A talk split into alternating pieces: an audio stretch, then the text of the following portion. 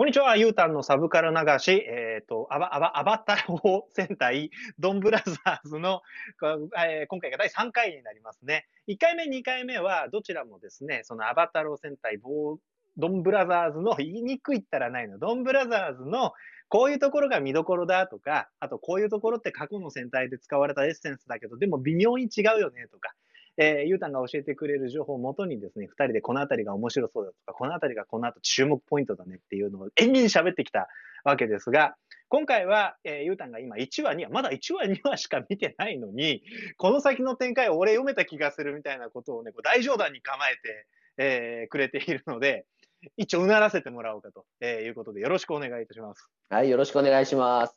いや、まあ、この、これからの展開、読めたとは言ってない、読めたとは言ってないけど、なんだろう、過言ですね。ただ、ただ、なんだろうな、今から喋ることは、これは今、だいにわを見た時点、これの収録時点で、これとこれのワードを、えー、Google に入れて、検索しても誰もまだ何もつぶやいてないし、どうここに帰結するのはきっと僕だけなんじゃないかなって思うところが大きい、えー、隠されているというか、うん、もうこじつけだねこれはこじつけ妄想をちょっとお話ししようかなと思っています。はいはいはい、まあまあでもね、アバター王戦隊がアバターにかかってるなんて言われちゃったら、もうこじつけしかやってないんじゃないかとも思えるのでね。案外こういいとこ行くんじゃないかなって楽しみにしつつ、あの聞かせていただきます。はい、じゃあですね、あのー、まあ、だいいっかいとだいにかいぐらいも喋ったんですけど、まずはここから行きましょうか。その戦闘シーンの時に、えー、関節技を入れてきたというところから、まず僕の中での深読みというか考え方が始まったんです。うん、関節技を入れてきたなと。まあ僕はプロレス大好きなので、プロレスファンとしてはそこは見逃せないなと。しかも、しかもわざわざ立って殴り合ってるにもかかわらず、そこからの寝技って、どんだけなんだよと思ったんです。で、だいいちわのその後のアバター世界に行ってから、えー、巨大ロボの戦闘シーン、あ、戦闘してるな、盾と剣があるなって、戦闘してるなと思ったんです。じゃあ、その盾と剣で戦闘してるのにもかかわらず、えー、壁みたいなのが迫ってきて、レッドが、レッドのロボットがこう囲まれちゃうんです。で、レッドはそれをバーンって弾き倒して、こう言うんです。剣がダメならプロレスだって言って、えー、こう、これもだから、シージー だからできるんでしょうね。本当にやったら危ないと思うんですけど、その、相手の、でかい怪人、相手の頭を下にした状態、頭を下にした状態で、こういう形で、持ち上げ、足こっちで、この状態になって、これをそのまま投げっぱなすっていう。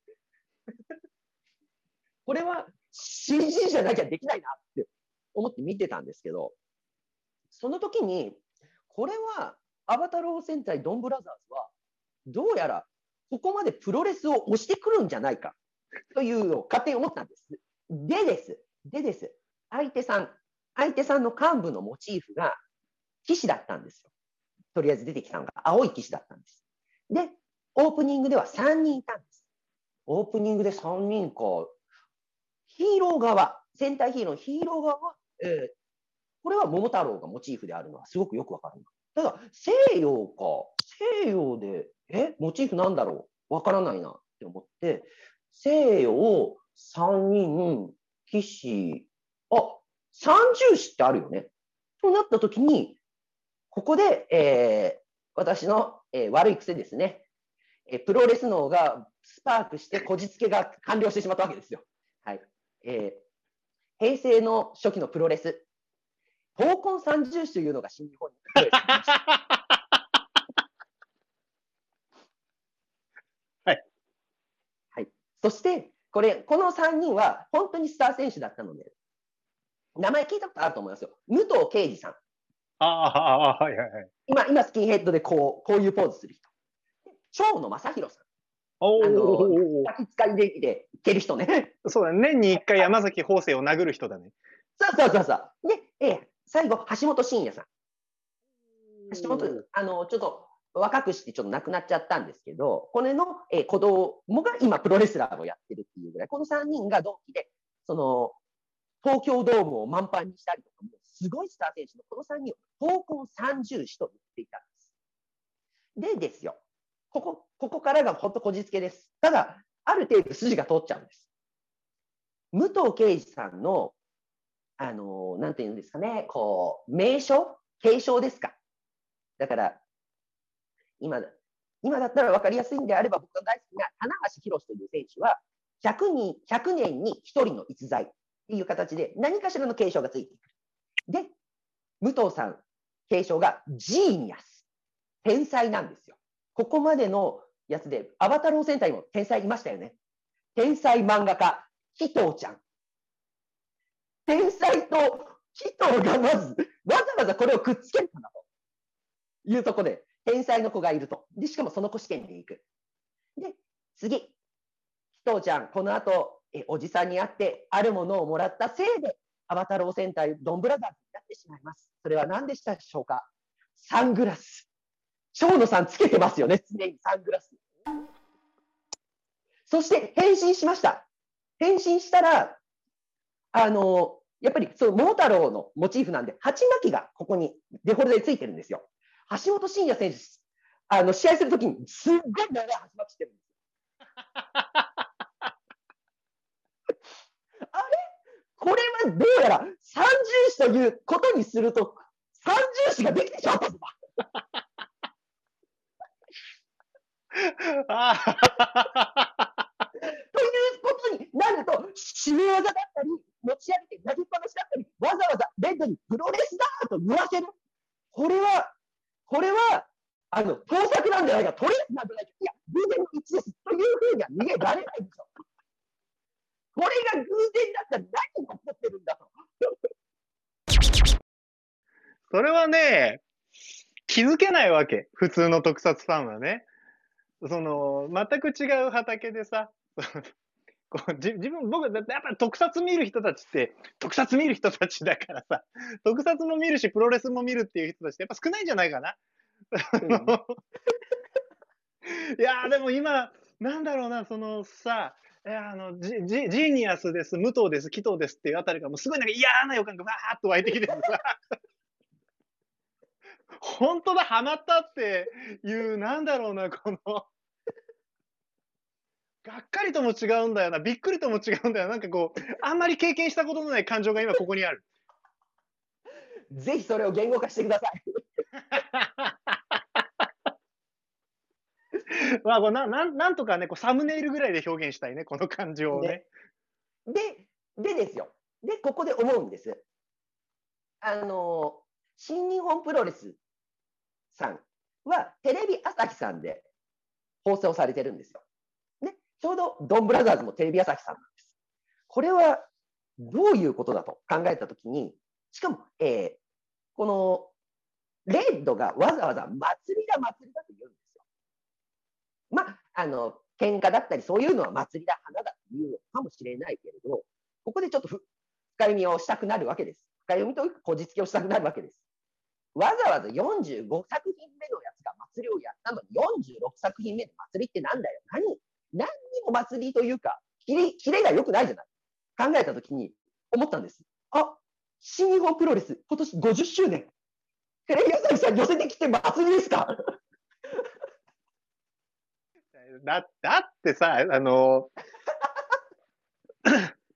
あ、いや、えっとね、何にも反論できないわけ、私は。ドンブラザーズまだ見てないし、その今、今、ゆうたんが言った話はね、全部ね、確かにその通りだって思って聞いてるわけだよ。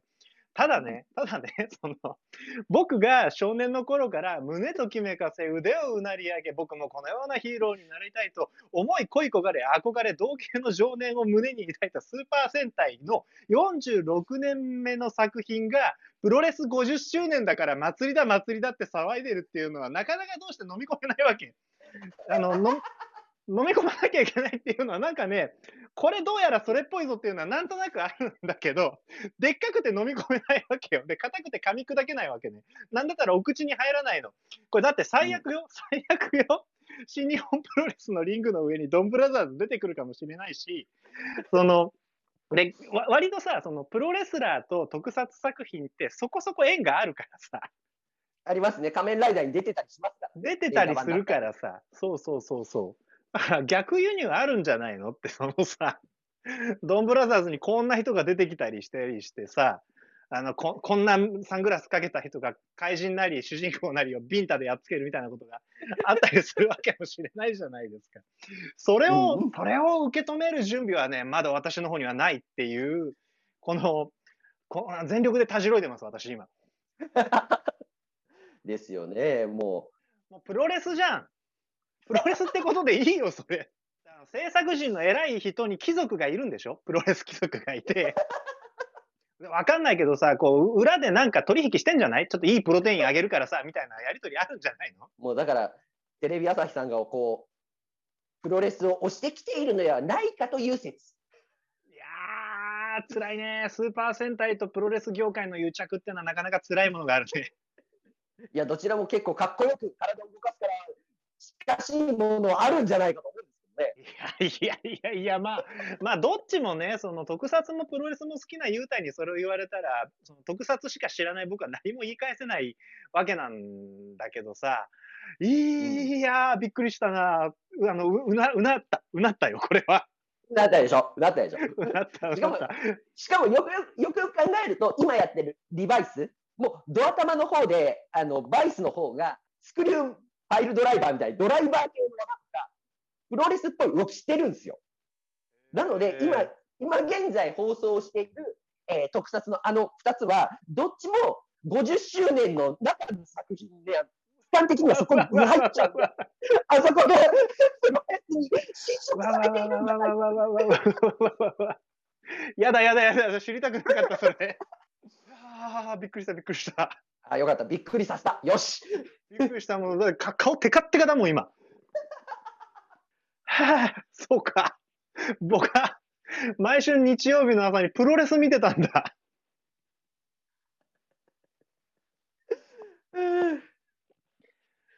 いやー、びっくりした。もう、おぐしも乱れますよ。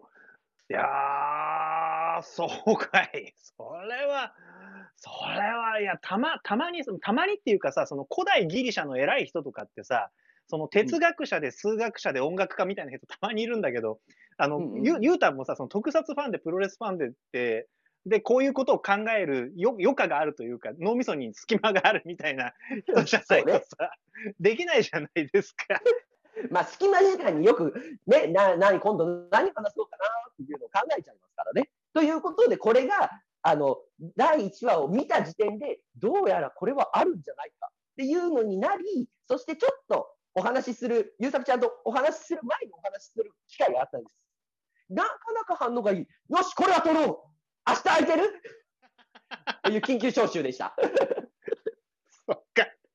じゃあ君は、よんじゅうろくさくひんめのスーパー戦隊は、ごじゅっしゅうねんである新日本プロレスとの癒着がどうやらある。そして、癒着じゃない、コラボ、コラボ。癒着、あ、そうだね、コラボだ、コラボだね、そうだ、そうだ、あの、気を確かに持って、俺。で、その、プロレスと、こう、暗にコラボしており、ドンブラザーズを見ている人は、漏れなく、プロレスウイルス的なものに感染するっていう、すごくこう、巧妙な陰謀が隠されているのだっていう、玉を小脇に抱えて、僕に明日空いてるっていう連絡をし、僕は一生懸命プライベートのスケジュールを調整して、そのウイルスに罹患したってことだね、今。そうそうそうそう。でも、ちゃんとドンブラザーズの話もしたじゃん、最初。それはね、ドンブラザーズはプロレスってことでいいよ、もう。いい？よかった。ちなみに新日本プロレス、これあのー、うん、新日本プロレスがごじゅっしゅうねんなんで、新日本プロレスはこのいちねんの間にごじゅっしゃの、ごじゅっしゃとコラボをするらしいです。ごじゅっぽんなので、もしかしたら入ってくるのかなと今喋りながら思いました。ああ、名実ともにマッチョだね。まあでも入ってくるでしょう。だってコラボまではいかないけど、過去に関わった経験いっぱいあるんだから、それはもうルートできてるもんね。何かしらが、何かしらの動きがあるんじゃないかなっていうのが、うん、僕のこじつけです。いやー、まだまだドキドキしてます。いや、もうそれはきっとそんな気がする。なんか、なんか、あの、わかんないけど、この、今日、今日のテイクを、その、東映のドンブラザーズ撮ってる偉い人たちが見たら、おお、気づいたとか言って喜びそうだもん。ぜひね、そういう風になってほしいっていう、こ、こ、なので、この、ドンブラザーズプロレスっていうワードを、えー、Google だったり、Twitter で入れても、まだ何も引っかからないんですよね。まあ、そうだよ、そうだ。そう、そりゃそう、そりゃそうだよ。だって誰も気づかないんだもん、そんなこと。そういう申し訳ないけど、この動画のタイトルにドンブラザーズとプロレスを入れても、そのふたつのキーワードで検索をする人がいないから、あんま意味ないんだよね。そうだよね。ということで、あの、ドンブラザーズの次回予告みたいな終わり方にするんであれば、こういうふうにドンブラザーズと、えー、プロレスは一緒なんじゃないかというお話っていう、このお話っていうので、ドンブラザーズの次回予告は終わります。毎回そうでした。何々という話というお話でした。なるほど、なるほど。だから、えっと、ドンブラザーズと、えー、新日本プロレスは癒着、癒着じゃなくてコラボしているというお話でした。いやー、びっくりだ。これ、嬉しかったでしょ、気づいたとき。興奮したでしょ。うん、こんだけこじつけさせてくれるのは嬉しいよ。そうだよね。そうだし、なんかもう僕にはそう、そうでしかないように思えるもん、もう。もうやられちゃって、この深読みおじさんに。だ、だってさ、だってさ、いや、まあまあ、でも、いや、まあまあ、ファ、ファクトではあるんだよな。その、武藤はジーニアスとか、蝶野さんはサングラスとかっていうのは、その、ユータの中にあるイマジナリー武藤とか、イマジナリー蝶野とかっていうことではないから、実在する武藤さんとか蝶野さんとか橋本さんっていう人が持っているアイコンを女の子にギュッと濃縮したら、紀藤ちゃんになっちゃうから、それはね、あの、プロレスなわけ。いやー、聞かされたな。悔しいな。これを話したかったんですよ。そのためのいっかいめとにかいめの長い前振りだったんですよ。前振りだったね。でもこれがないと分かんないじゃん。実際面白いしね。そうね。ところでさ、そのプロレスの話とまたずれるんだけど、この間おもちゃ売り場の横をスイーッと歩いて通ったら、うん、そのドンブラザーズの合体ロボの半分って前回がオンじゃねって思ったんだけど、で、その通りです。今のところ、そうなの？その前回ジャーに出てきている、出てきた時にもそうだったんですし、えー、今出てきている、えー、ドンブラザーズの中で出てくるのも、今のところ、前回ガオンです。ご本人なの？それが、えー、一応、だいいちわの時点では、前回ザーが、えー、ガオンを召喚する。だから、十何番の、えー、ギアを使ってガオンを召喚するという形の、えー、映像が挟まれていたんですね。そこでガオンを召喚したのは前回ザ・ブラック。そうなんですよ。でもこうそのにわ以降、にわ以降はあのガオンが普通に出てきて合体しちゃってるっていう形なんで、どうなんだろうと思いながらも、まあ、これがだからだいいちわでも言った、えー、戦隊ヒーロー的な エスディージーエス ですよね。無駄にならない。なるほどね。いやー、そうかそうか。いや、すっごい情報量だったわ。満足しております。そうだよね。だってさ、普段こう、仕事をしてるときに、ああじゃないかな、こうじゃないかな、うわ、これだって思って気づいたことを、こんな存分に喋れる機会があるんだもんね。それは、うん、いいよね。あのー、ちょっと前から収録スタイル変えてるじゃないですか。はい。長いのをだらだら喋ってぶつ切りにするんじゃなくて、まあ、一回一回ね、にじゅう、まあ、最初じゅうごふんとか言ってたのに、今もうさんじゅっぷん超とかになってるけど、それぐらいで切って切って、一番組一番組を収録上で切っていこうみたいなことをやっているわけだよね。で、あのー、そ、そのスタイルにして、これでパンパンパンパン上げられるんじゃないかって思ったんだけどさ、その、テロップの量が地獄なわけよ。今までごふんとかじゅっぷんとかにまとめていたテロップの、まあ、単純にさんばいあるわけなんだよね。だからね、もうず、ずーっとね、まだ前の回の、その、マザーだいいっかいのテロップがまだ終わってないわけよ。で、あのー、これはもう動画編集してる人はみんな分かってくれると思うんだけどさ、その動画編集する人は同じ動画をごかいろっかい見るわけですよ。で終わった頃にはもうすっかり洗脳終わってるわけ。ま、マザーとかもさ、もうYutaNの説が真実なわけ、私の中ではね。これはね、怖いことですよ。すごい怖い。もう僕、今の僕の人生の価値観へのあなたの影響度半端ないからさ。どんどん侵食していってるの。もう、もう、もう、もう、これはね、危ないんですよ。こうだからじ自分でいることがすごい難しい。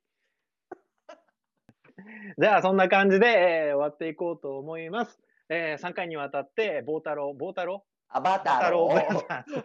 アバターもね、アバターからちゃんとね、あの思い出せるから。アバターローブラザーズ、ドンブラザーズ、アバターロー戦隊、ドンブラザーズについて、えー、YutaNからあの見どころ解説と、あとYutaNの、えー、読みですね、聞かせてもらってきました。あのー、俺もそう思うとか、あの僕と同じようにね、なんか知らないけど、すごいこう肉体的に疲れてるっていう方いらっしゃると思うので、ぜひね、あのコメントとかくれると嬉しいです。そして、番組の内容面白いとか、これからもまた見てみようと思ってくださった方は、チャンネル登録と高評価、よろしくお願いいたします。それでは皆さん、また次回よろしくお願いいたします。これ結構オンタイムで編集しなきゃいけない。そんなんばっかり重なっていくんだけど、大丈夫か、俺。あのそんな感じでまた編集頑張りますので、どうぞ皆様これからもよろしくお願いいたします。えー、最後までありがとうございました。さよなら。またねー。